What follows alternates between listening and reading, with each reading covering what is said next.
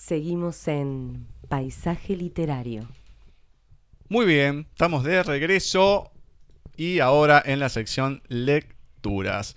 Bueno, la verdad que Muy linda, buena, ¿eh? linda, linda. Muy Venimos teniendo una racha de entrevistas bastante buena. Sí, sí, la verdad que sí.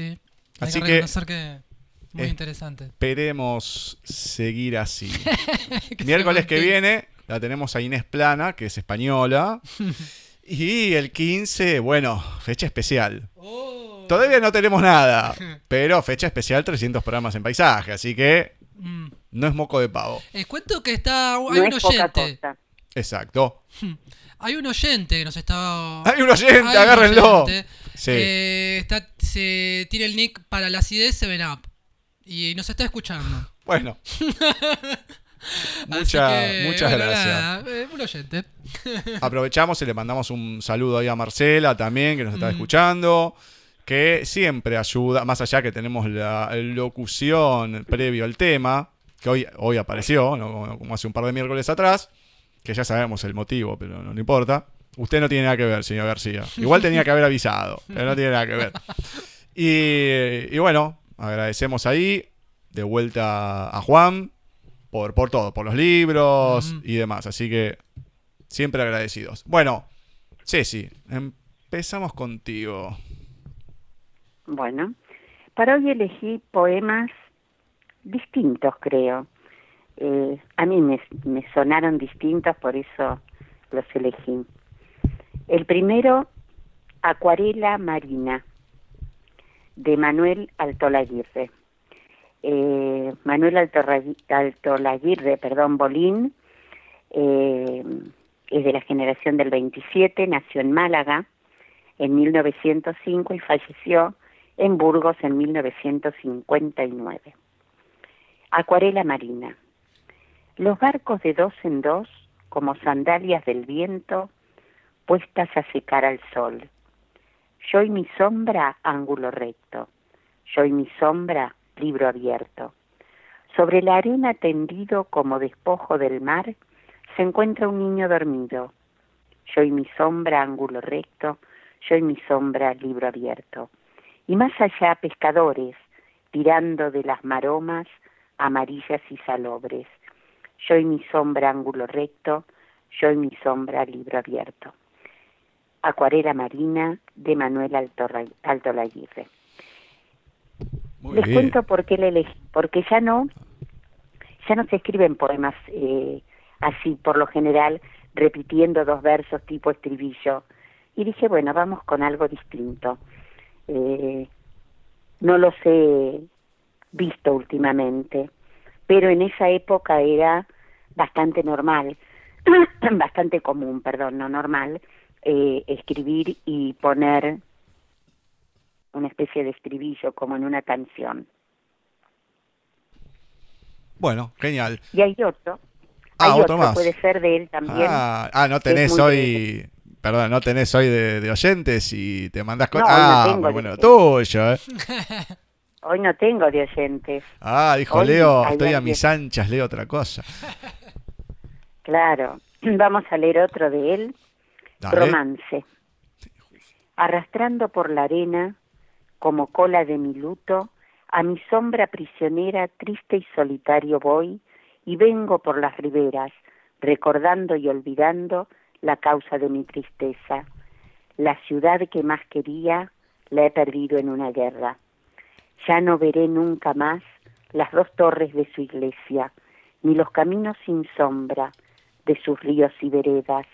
La ciudad que más quería, la he perdido en una guerra. Romance de Manuel Alto Laguirre.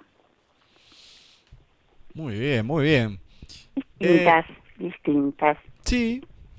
La verdad que hoy tenemos un día distinto. Hoy tenemos un día distinto. Está bien, mejor. Ahora no, no le tengo tanto miedo porque, bueno, va a leer algo que no eligió él. Así que, bueno, el temor todavía no se asoma. No sé, ¿eh? Pero igual. Por algo eligieron este texto. ¿eh? Cualquier cosa, No sé. yo el texto no lo he elegido, ni siquiera lo he leído, ya que el texto lo ha elegido Marcela. lo va a leer el señor García, así que yo me desligo Eh, de todo. Es un futuro entrevistado el que va a Bastante leer. rarito. Está eh, eh, bastante raro en el buen sentido. eh, así que ¿El bueno. autor o el Eh, texto? El texto, el texto. Ah, ojo lo que dice, por favor. Así que bueno. Bueno, eh, se titula Cuerpósito de Javier del Ponte y dice así.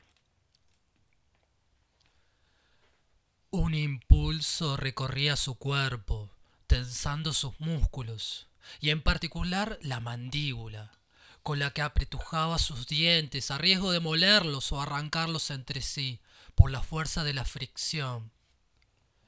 Ira le llaman, pero no me satisface decirlo así. No haría justicia a las sensaciones que se esparcían a lo largo de su cuerpo y el dolor que sufría más allá de éste. Ese cuerpo estaba reaccionando catastróficamente ante la impotencia que le provocaba el hecho. Se imaginó destruyendo cualquier objeto cercano, pero, sobre todo, destruyendo su cuerpo también al destruir los objetos. Ese era el objetivo, lastimarse y lacerar su cuerpo hasta que el dolor hiciera de límite y, y detuviera esa ridiculez. No había caso. Cuanto más fantaseaba, más deseaba golpear y golpearse, aniquilarse, llevarse a ser la nada misma, porque su existencia de mierda era mucho menos que soportable. Supuso que hacer derramar su sangre lo aliviaría, y al imaginarse muriendo, sintió por primera vez en mucho tiempo que estaba vivo. Vení, te dije, gritó ella imperativamente. Él tan solo agachó la cabeza, endureció su postura e intentó evitar cualquier tipo de contacto. Eso le causaba asco. Sentía un rechazo absoluto y radical por aquella mujer, pero asimismo no era nada sin ella. Eh, no quiero. Se escuchó tímidamente desde una boca infantil que hablaba al suelo. Sus palabras enmudecieron el espacio mientras ella miraba con asombro. Era la primera vez que le respondía así, y la tomó por absoluta sorpresa. La llovizna caía con tenacidad y lentitud sobre las cabezas de los transeúntes. Él no sentía nada. Tenía músculos, piel, nervios y huesos. Sin embargo, parecía de plástico. El agua le resbalaba y parecía estar aislado de cualquier sensación. La apatía condenaría muy bien la descripción, pero solo hasta el momento inmediatamente anterior a que la idea de la muerte acudió a él. Imaginó a la muerte como una mujer fornida, con aspecto castigado por el tiempo, pero con invisible enjudia. Se le antojó que tuviera en su rostro una sonrisa casi habitual y hasta obligada, como gesto mínimo por estar dando por terminada la existencia de alguien. Lo mínimo que debería hacer sería sonreírle, aunque pensándolo mejor, ¿no sería una especie de cinismo burlesco? Él no quería morir, pero deseó a la muerte y le recordó el encuentro con una mujer. ¿Acaso no hay muerte ahí? Un bolso lo golpeó en las costillas, sacándolo de un arrebato de la ensoñación. Había sido una gorda desagradable, con excesivo maquillaje en la cara, tanto que parecía un payaso bajo la lluvia. No alcanzó a insultarla y se tuvo que tragar cada puteada con una respiración. En pocos minutos la lluvia barrió con toda prueba de vida las calles del pueblo y se vio solo, abayazado por la fuerza invisible del viento y contrariado por el rostro que le devolvía un charco de agua. ¡Imbécil! gritó creyendo ver a otro, y destruyó la imagen barriéndola furioso con el pie. Increpó al parásito dentro de él, al que le había tomado el cuerpo, al que lo habitaba y lo consumía, al que lo gozaba sin piedad. Pero ya no sabía si era otro el que lo habitaba, o si él mismo se estaba transformando en eso otro. O peor aún, no sabía si alguna vez volvería a ser él. Cuerpósito de Javier del Ponte. Muy bien. Em, Era para Diego. Sí, exactamente. Em, una cosita le vamos a decir a Marcela. o sea... bah, vamos a dejarlo ahí. Vamos a dejarlo. La verdad que se lo eligió para usted, ¿eh? Yo creo que sí, yo creo que sí. Increíble. La verdad, increíble. Bueno, vamos a ir con uno más, que es la primera vez que vamos a leer de, de ella. Estuvimos ahí buscando en Facebook, en uno de los tantos grupos que tenemos. Le pedimos permiso y no los dio. Así que, de Janet Elisa Raraz Olivas, Mirada Amorosa. Ojos impregnados de ternura, espejos del alma, denme su calma. Divinos cauces, lecho de un mar, que invita a navegar por un instante eterno. Profundo misterio, brillo envolvente, sublime pureza, que apresa a sonar, renaciendo en luz de esperanza. Cuánto amor desborda tu mirada, aposento encantador, qué resplandor, brasa que prende, la hoguera de la pasión. Mirada que llama e invita a desvestir lentamente el alma, abrazando el silencio que habla y grita, adormecidas gemas que despiertan amor. Conversación clara, expresión de sentimientos, consuelo anhelado, acaricia la fantasía, desatando magia para ascender a la gloria. Mirada amorosa, Janet Elisa Garraz mm, Olivas. Muy lindo. Mirada amorosa, mira. Le agradecemos a Janet que nos haya de- dejado leer esta poesía. Disculpe, que disculpe mi voz. Y mi lectura, como siempre, claramente, ¿no? Pero bueno. Eh, ya la próxima le mandaremos 132 eh, autores a Ceci para que lea todo en un día y nosotros nos quedaremos sin leer nada. Claramente, así que ya lo sabe para la próxima. Muy bien. Antes de seguir con Ceci, tenemos, antes que me olvide también, Bien. porque si no el señor García después no me avisa. Bueno, estaba ocupado. Vamos, sí, sí, estaba ocupado. Yo le digo al señor García, avíseme, qué sé yo. Bueno, son y 27, todavía no llevamos y media, así que. Ah, ah, no tenía puede- tres minutos No se me puede acusar de nada. todavía. Perfecto. Uno a usted le dice llega a las 18, llega a 16 y 30, qué sé yo, pero uno le dice y cada cumple el horario en otras cosas. Bueno, vamos a ir con el texto en la voz de la señorita Molina de Lorena Pronsky. Estoy dispuesta a dejar de cuidarme, a disfrutar el momento sin pensar en el final, a matar los miedos del abandono y de una pérdida más. Al fin y al cabo, que me cuide no garantiza que no me duela igual. Yo hago el intento de nuevo, te lo prometo, me lo prometo. A cambio te pido algo, no te vayas. No quiero que te vayas. No dejes de sostenerme la mano a pesar de la distancia. Cuando hay presencia no hay separación, y vos estás, yo te siento, sabés que te siento.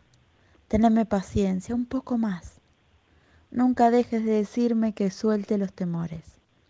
Abrime los ojos, no me permitas que acepte un amor con dudas. Decime con más fuerza que viva el momento, que disfrute.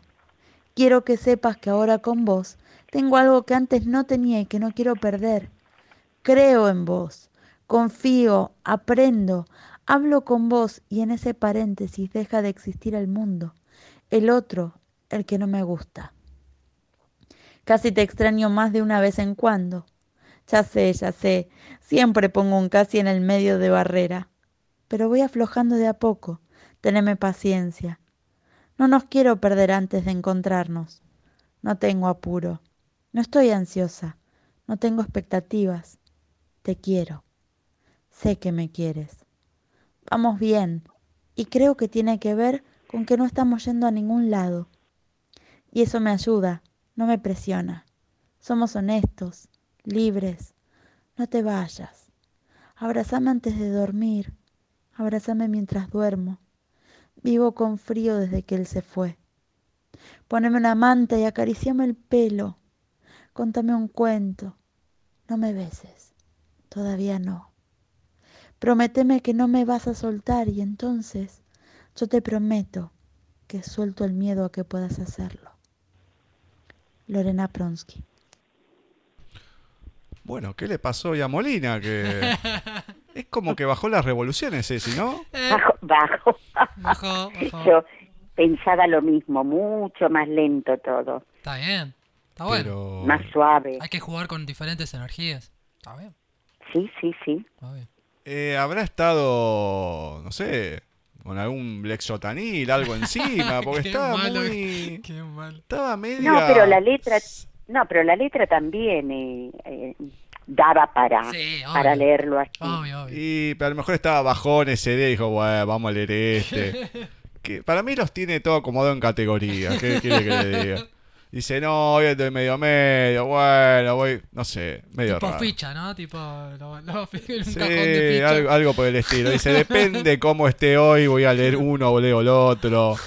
Se ve que hoy estaba medio, medio bajón. Bueno, Ceci, Bueno, voy a leer eh, del libro Nuestros seres imaginarios de Adolfo Colombres. Tiene eh, varias leyendas en este libro y elegí para hoy la Pachamama. Madre Tierra, Madre de la Tierra o Tierra Madre. A menudo se la llama simplemente Pacha y en el valle de Yocavil se la conoce como Madre de los Cerros deidad femenina de origen aymará, que alcanzó gran difusión en el Incario. La palabra Pacha designó en un principio solo un tiempo o edad del mundo, un cosmos o universo, para pasar luego a referirse a un lugar o espacio, y a la misma tierra generadora de la vida, y como un símbolo de fecundidad. Es actualmente la deidad suprema de los indígenas de las tierras altas del noroeste, Collas y Diaguitas Calchaquíes, y también de Bolivia y Perú. En este último país se la conoce como Mamapacha, designación de Juan Alfonso Carrizo, eh, y que él estimaba más correcta. Al parecer su importancia creció en los dos últimos siglos, terminando por absorber a muchas deidades locales. La Pachamama es hoy la madre de los cerros y los hombres, la que madura los frutos y multiplica el ganado, pudiendo conjurar heladas y plagas y dar suerte en la casa. Se la describe como una india de muy baja estatura, cabezona y de grandes pies, que lleva sombrero alón y calza enormes hojotas. Vive en los cerros y a menudo la acompaña un perro negro y muy bravo. La víbora es su lazo y el quirquincho su cerdo. Carga a veces petacas de cuero llenas de oro y plata. Es celosa, rencorosa y vengativa, pero si alguien le cae en gracia, lo favorece. Cuando se enoja, manda el trueno y la tormenta. Interviene en todos los actos de la cría y no hay Dios que no le obedezca. Se aparece con frecuencia a los paisanos para preguntarles qué andan haciendo por los cerros. A otros los visita en sus chozas para agradecerles lo bien que han cuidado de su hacienda o el no haber matado a las crías de las vicuñas, animales a los que protege de un modo especial. También de los guanacos. Se dice que los afuereños que la ven quedan tan prendados del paisaje andino que ya nunca podrán vivir lejos de él. Toda la naturaleza es el templo de la Pachamama, pero los apachetas forman los centros principales de su culto. Son montones de piedras que van construyendo de a poco los arrieros y viajeros a orillas del camino o en las encrucijadas, casi siempre en las cumbres. Allí se depositan las ofrendas que consisten en coca, el acuyico, tabaco, chicha u otra bebida fermentada. Pero puede propiciársela en cualquier parte, dándole de beber, comer o fumar. Lo más común es volcar un poco de chicha en la tierra antes de tomar, aclarando que es para ella, o depositar la ofrenda en un hoyo cavado en la tierra. Tal ceremonia se denomina la corpachada y se realiza especialmente el primero de agosto, que es su día. Otra ofrenda importante es la que se le hace durante la señalada. Los trozos de orejas que se cortan al ganado son puestos en un tarro, el que se entierra. Se echa encima una piedra blanca por cada animal que la persona posee. La Pachamama es la que cuida todos los animalitos en los cerros, es la dueña del todo. Ahí vive la Pachamama y ella da los años buenos y castiga con los años malos. La Pachamama, leyenda popular argentina. Eh, Ahora, qué feo. Cabezas gra- cabeza grande, pies, pero lo podrían haber hecho un Sí, sí, poco más normal. y, pues- este, y bueno, pero así la ven a la Pachamama. eh, Y te digo que este tema de, de dar las ofrendas a la tierra eh, se hace también en el sur. claro, Eh, los aborígenes del sur amanecen, claro. y hoy, hoy día lo hacen, ¿eh? Eh, y antes de tomar el primer mate, salen a la puerta que tienen, en este momento no recuerdo hacia dónde, hacia qué punto cardinal, pero es la puerta de atrás de la casa. Y de la pava echan la primera, digamos, le echan la, la primera agua a la tierra. Y ahí agradecen. Y después entran y toman su mate. Mira. Eh, yo quería resaltar esto, ¿no? Digo, qué importante, independientemente de que uno practique o no estos rituales, que existan eh, eh, esto, eh, esta idea de este- esta conciencia con respecto a la tierra, porque muchas veces hay muchas personas que pierden esa conciencia de la tierra, ¿no? Ba- eh, basta con pasar en un determinado lugar en donde hay basura tirada por todos lados y hay un tacho ahí al lado. Y, y mucha gente. Pierde conciencia de, de- de- de- de habitar un planeta, ¿no? Digo, y escuchando esto de la Pachamama, qué, qué, qué- qué lindo, ¿no? Digo, eh, lo la importancia de estos rituales, ¿no? Que sigan estando, Sí, que no, que no Y lo desaparezcan. mismo, bueno, yo lo hago siempre cuando estoy, por ejemplo, en Córdoba, en los cerros, y siempre hay piedras que a todos nos gustan, Mm. y a mí me gustan también especialmente, pero yo antes de tomar una piedra me tomo un ratito y le pido permiso, Ah, bien. a ver si es que la puedo tomar o no. Claro, está bien, está bien. Parecerá loco esto que voy a decir, No. pero se siente algo. Mm, obvio. Entonces, si yo veo que puedo tomarla, la recojo y la traigo a casa. Claro, claro. Y si no, la dejo en el lugar. O la levanto, la miro y la vuelvo a dejar en el lugar. Está bien. Pero la conexión con la naturaleza eh, hay que tenerla. Sí, obvio, obvio. Hay que tenerla. Obvio, obvio. Esto de, de enterrar las orejas de los animales y todo. ¿Servirá mi ofrenda si hago un pozo y entierro a alguien? No, no, no, no, no, no. No, no, Gus. La, Ni ofren- se te la ofrenda es más grande ahí. No, ni se te ocurra. Ni se te ocurra. Y depende el peso que tenga también. No soy vidente, pero esto lo veo. Y si no, tengo un No se te animalito también acá en, en la casa que rompe bastante, que puedo qué hacer lo mal. mismo, con orejas y todo. Hablando un poco antes que de darle el paso a Diego con alguna cosa tremenda que vaya a leer, eh, no, una dudosa procedencia.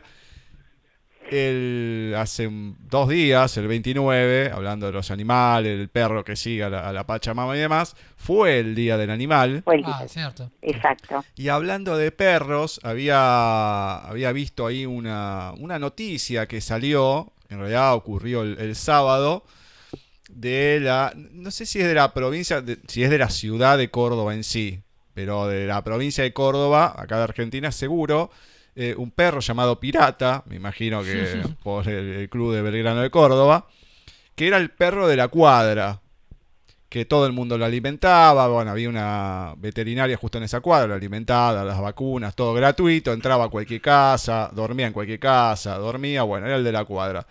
Y justo estaba en el, en el kiosco de la cuadra. Bueno, y entraron dos eh, personas a asaltar.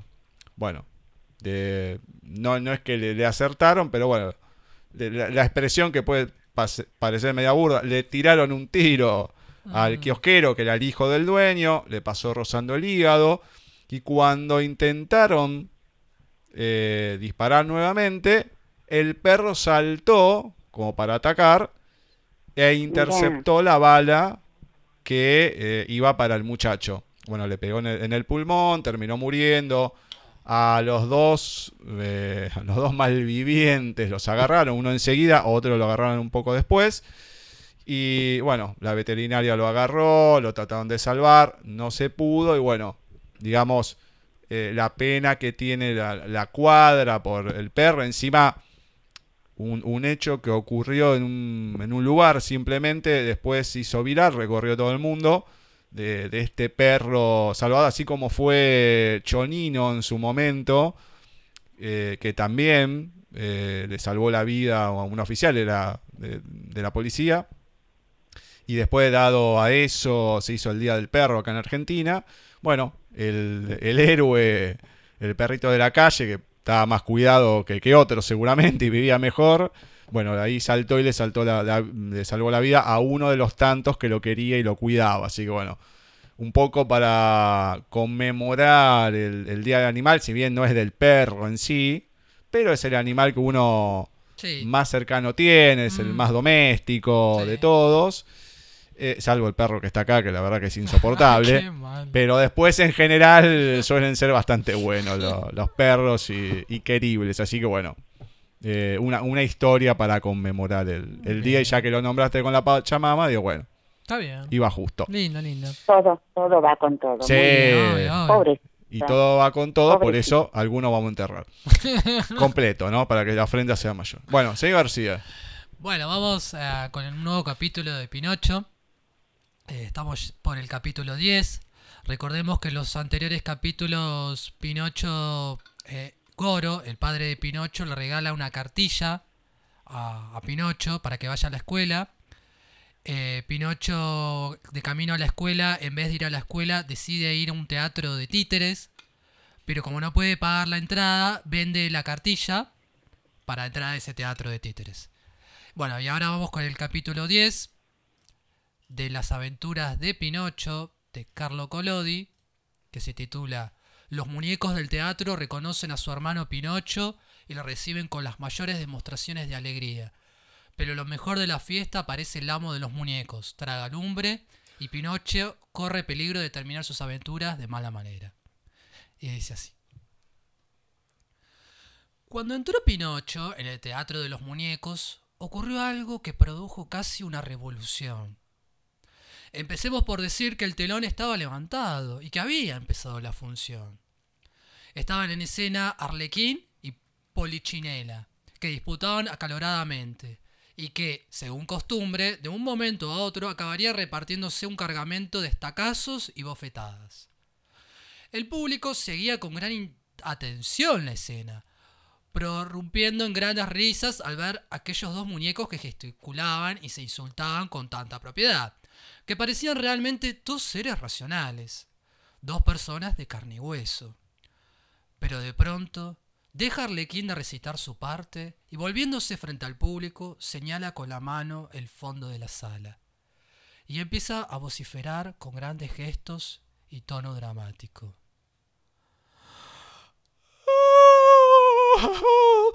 ¡Ah! ¿Qué veo? ¡Cielos! ¿Es ilusión de mi mente acalorada o delirio insano de la fantasía? Sí, es él, él, Pinocho. Es él, es él, Pinocho, dijo Polichinela. Es él, no hay duda, chilló Colombina, asomándose la cabeza entre bastidores. ¡Es Pinocho! ¡Es Pinocho! Gritaron a coro los demás muñecos de la compañía, saliendo al escenario.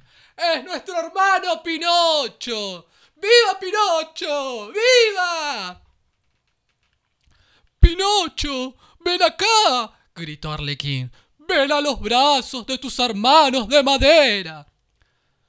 Al oír tan amable invitación, no pudo contenerse Pinocho, y en tres saltos pasó de la entrada general a las butacas. De las butacas a la cabeza al director de orquesta y de la cabeza al director de orquesta al escenario. ¡Qué de abrazos! ¡Qué de besos! ¡Qué achuchones, palmaditas y hasta pellizcos de amistad, de afecto, de alegría! Es imposible figurarse el bullicio y el jaleo que produjo la triunfal entrada de Pinocho en aquella compañía dramática de madera. No hay que decir que el espectáculo era conmovedor, pero el público de la entrada general, viendo que la comedia no seguía, se impacientó y empezó a gritar. ¡Oh! ¡Que siga la comedia! ¡Queremos la comedia! Todo fue inútil, porque los muñecos, en vez de, de continuar desempeñando sus papeles en la comedia, doblaron sus gritos y algazara, y tomando a Pinocho en hombros, empezaron a pasearle triunfalmente por delante de las candilejas. Entonces salió el dueño del teatro, un hombrazo tremendo y tan feísimo que solo verle daba miedo. Tenía unos enormes barbas negras como la pez y tan largas que llegaban hasta el suelo. Como que se las pisaba al andar. Su boca era grande como un horno. Sus ojos parecían dos faroles rojos encendidos. Llevaba en las manos unas disciplinas hechas de serpientes y rabos de zorros. Ante aquella inesperada aparición, todos los muñecos se enmudecieron. Se hubiera oído el vuelo de una mosca. Los pobres muñecos y muñecas titiritaban de miedo. ¿Por qué has venido a armar este jaleo en mi teatro? preguntó a Pinocho aquel gigante bozarrón terrible. ¿Cree usted, señor, que no ha sido culpa mía? ¡Basta ya! Después ajustaremos nuestras cuentas. Dijo el empresario metiendo a Pinocho detrás de las bambalinas y colgándolo de un clavo. Terminada la función, el dueño del teatro se fue a la cocina, en la cual estaba preparando su cena. Un carnero cebón atravesado en un asador, que giraba lentamente sobre el fuego. Pero como faltaba algo de leña para que el asado estuviera en su punto y bien dorado, llamó a Arlequín y a Polichinela y les dijo: Traedme enseguida aquel muñeco que dejé colgado de un clavo. Me parece que está hecho de madera bien seca y estoy seguro de que en cuanto le hinchemos al fuego dará una buena llama para terminar el asado. Arlequín y Polichinela dudaron al principio, pero aterrorizados ante una colérica mirada de su dueño, obedecieron. Salieron de la cocina y al poco tiempo llevaron en sus brazos al pobre Pinocho, que revolviéndose como una anguila que se saca del agua, chillaba desesperadamente. ¡Ah! ¡Papá! ¡Papá! ¡Sálvame! ¡Yo no quiero morir! ¡No! ¡No! ¡No quiero! ¡Papá! ¡Ah! ¡Papá! Y ahí termina el capítulo 10 de las aventuras de Pinocho. Los muñecos del teatro reconocen a su hermano Pinocho y le reciben con las mayores demostraciones de alegría, pero lo mejor de la fiesta aparece el amo de los muñecos, Tragalumbre, y Pinocho corre peligro de terminar sus aventuras de mala manera, de las aventuras de Pinocho de Carlo Collodi. Yo no lo puedo creer. Encima cada vez el título es más largo. Cada- no me quiero imaginar el último. ¿Cuántos capítulos son? Como 30. Sí, sí, 36. O sea, el último, no sé, va a ser más largo que toda la historia. es increíble. Eh, está loco usted. no, bueno. ¿Qué quiere que le diga? Está bueno, se pone interesante. Acá a Marcela le encantó, no sé, pero usted está loco. Así nomás. No, no, no. Encima acá tenemos, tenemos público. Hay público, hay público. desde temprano. tenemos a dos integrantes de Confusión que se están descostillando. No, no, se están revolcando por el piso, que es in- increíble. Yo no sé si porque están haciendo arcadas, eh, si se están agarrando como una tipo epilepsia, o porque se les gustó. Pero- Eh, están absorbiendo. absorbiendo el contenido. el- eh, están absorbiendo el contenido. No sé si se están tomando algo o qué. Sí, Eh, bueno, la actuación. gracias. Perfecto. Yo tengo que estar traduciendo todo porque no se escucha, ¿no? Pero bueno, discúlpeme. No, no es que esté loco como el señor García. Bueno. Dios mío. Bueno, vamos a ir con la, la película de, de la Vamos- semana, vamos la señor García, por favor.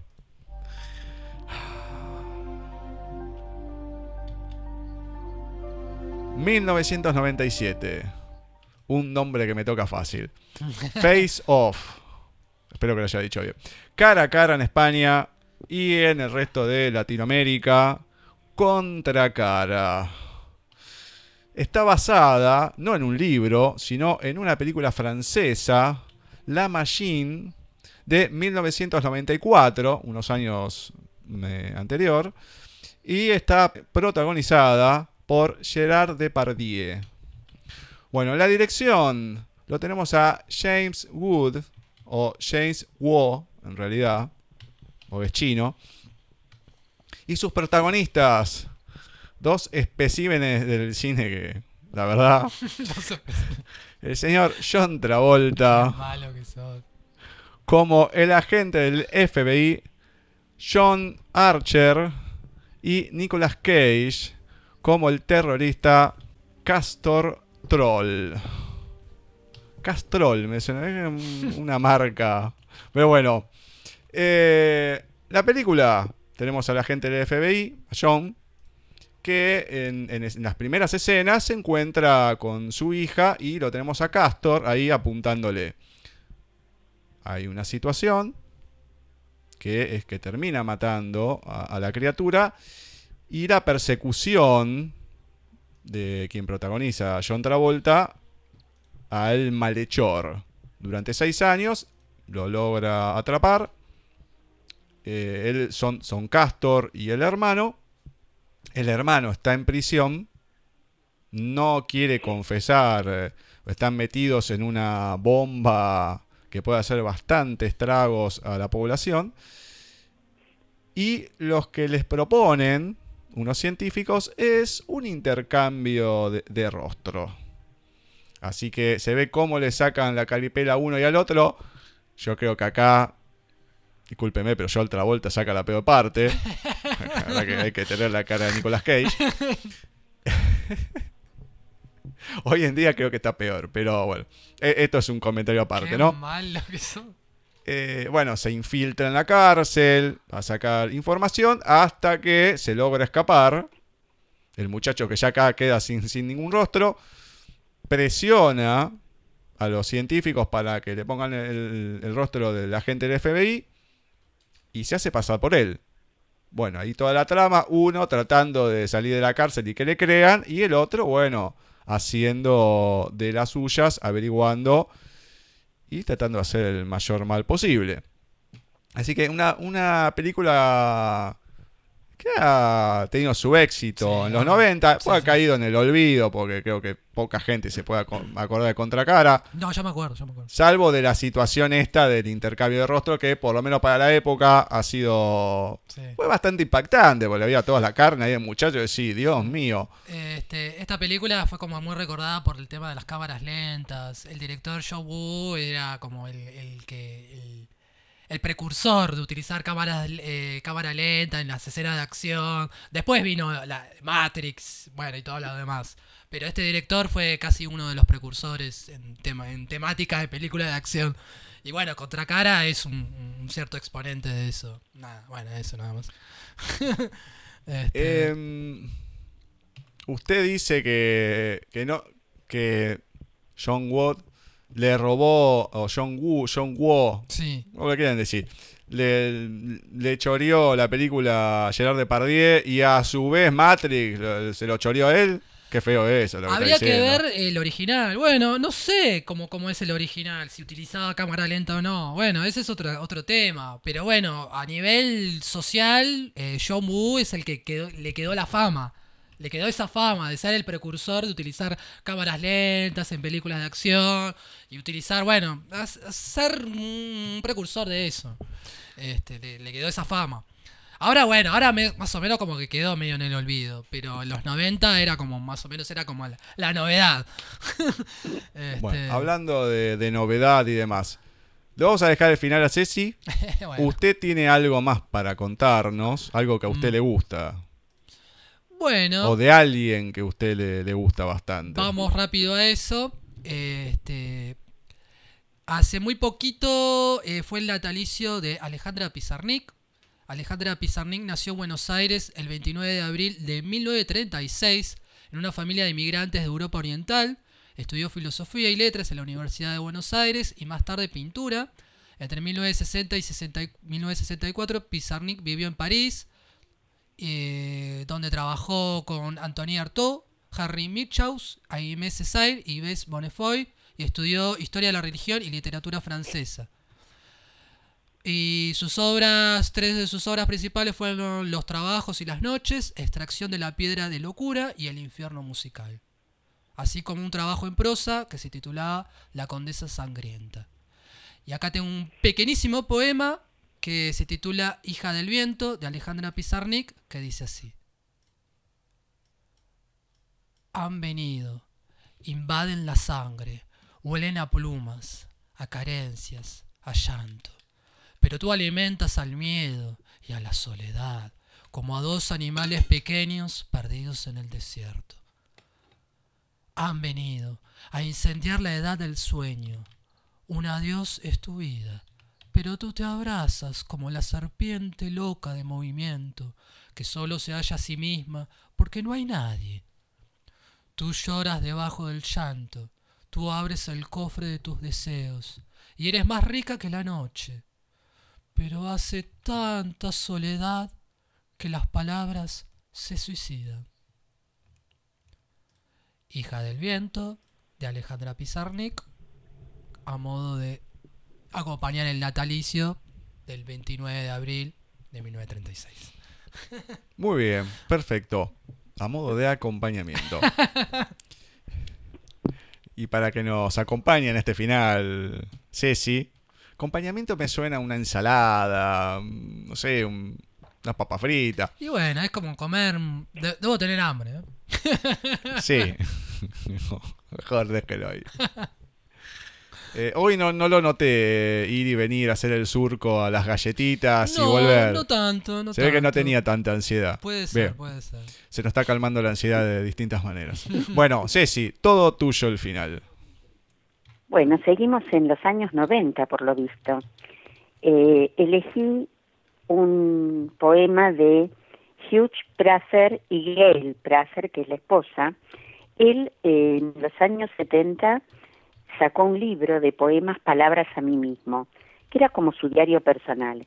Veinte años después, eh, 1990-92, saca Palabras a mi pareja, que escribe entre los dos, entre él y su mujer. Vamos a leer un poema de él. La mayoría de las parejas centran su atención en aquello que está fallando o faltando.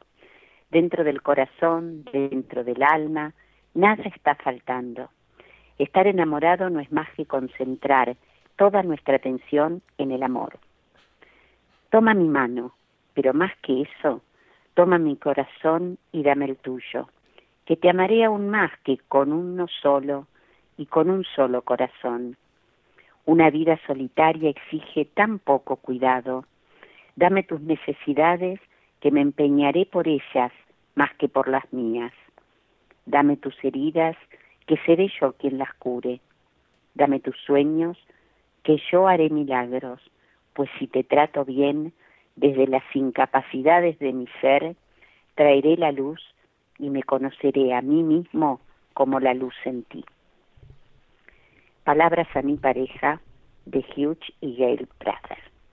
Mm, está lindo, está bueno, bonito. Yo tenía que ver, si yo leía eso, el nombre ya desistía directamente.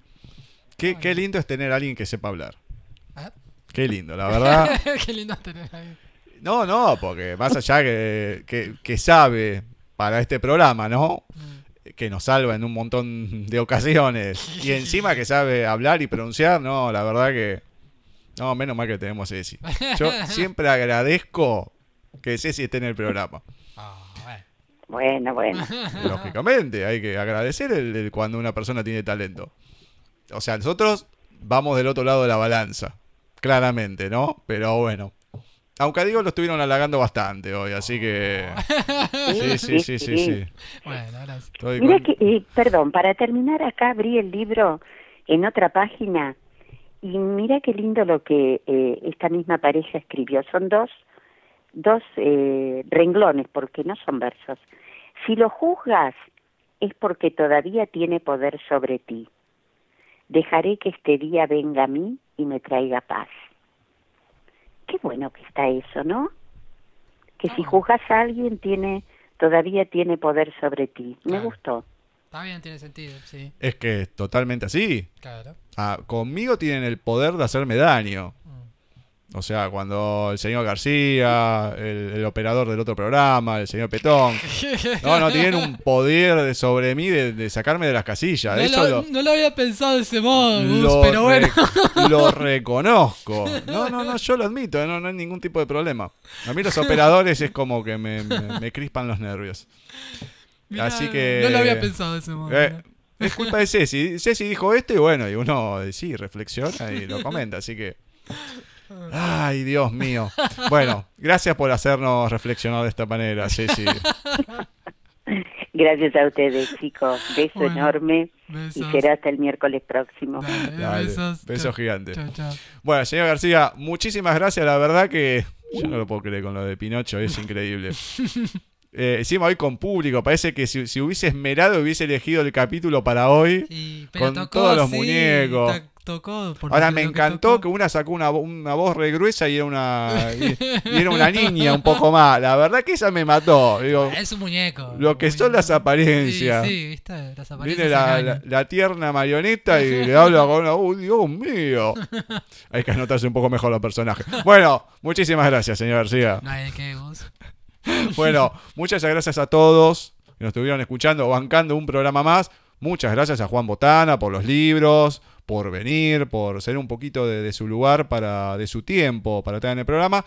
Y bueno, nosotros nos despediremos hasta el próximo miércoles, que ya por suerte no va a ser ni feriado ni nada por el estilo. Feliz día para todos, lo que queda por lo menos del día. Y nosotros nos encontraremos el próximo miércoles en otro programa de Paisaje Literario.